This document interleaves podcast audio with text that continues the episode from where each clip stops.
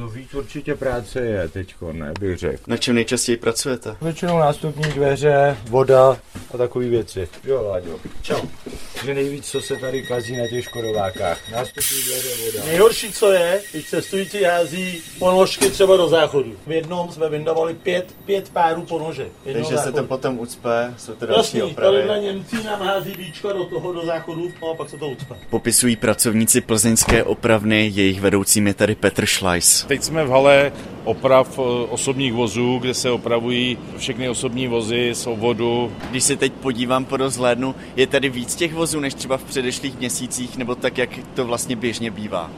Eh, Je jich tady samozřejmě víc, protože v zimním období je velká závadovost ohledně topení, takže vozidel je tu víc samozřejmě. A přibylo jich právě i kvůli tomu, že vlastně v Budějovicí nestíhají. Ano, protože děláme přesuny mezi jednotlivými provozními pracovišti nebo středisky údržby.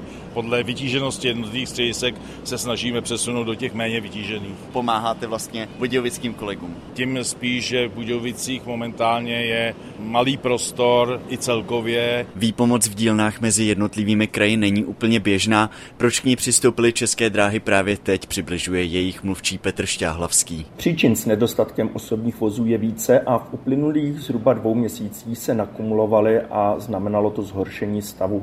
Jednak jde o dlouhodobé problémy našich dodavatelů s plněním termínů plánovaných obnov osobních vozů a k tomu navíc přibyly problémy s větším počtem závad, nedostatkem zaměstnanců, vysokou nemocností, sněhová kalamita a mráz na jihu Čech Nejhorší byla situace v lednu. To se v Plzni a taky v Chebu navýšil počet oprav o 21 osobních vozů a 4 hnací vozidla.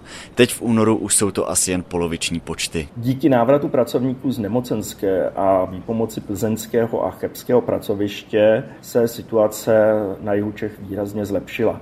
Aktuálně je také menší poruchovost vozů, než tomu bylo v prosinci a v lednu. Na jednom z osobních vozů teď pracuje elektromechanik pan Jiří.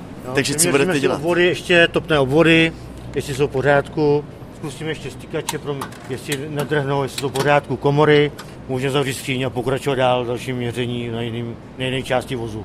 S tím, že se situace postupně zlepšuje, souhlasí taky Petr Schleiss. Myslím si, že v současné době už eh, skoro plníme tu nutnou potřebu vozů tak, aby byly vlaky v plném složení jezdily. Ať už na Budějovicku, tak tady na Plzeňsku. České dráhy mají v plánu vybudovat v Českých Budějovicích novou a větší halu pro opravy, aby se podobná situace do budoucna neopakovala. Z Plzně Dominik Ron, Český rozhlas.